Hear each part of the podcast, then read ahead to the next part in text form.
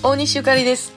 大阪に戻ってきて今日で2日目になるんですけれども、えーまだなんかこう家で普通にご飯を作ったりとかする気になかなかなれんでですね。で、冷蔵庫も空っぽですからね、もう一からなんか買わなあかんし、とりあえずさんちゃん中心の生活になっておりますが、なんやろ、なんか旅行に来たみたいな気持ちですね。えー、と、旅館にいてて、あの、夜な夜な、あの、コンビニとか行って、好きなもん買うて帰ってくるぐらいのイメージでこの2日過ごしておりますが、さあ明日からどうしようかなっていう感じで、今もちょっとおやつの袋開けて、コーヒーでも飲もうかなと思ったら、さんちゃんがワンワンワンワン言うとりますけど、さんちゃんのありますよ。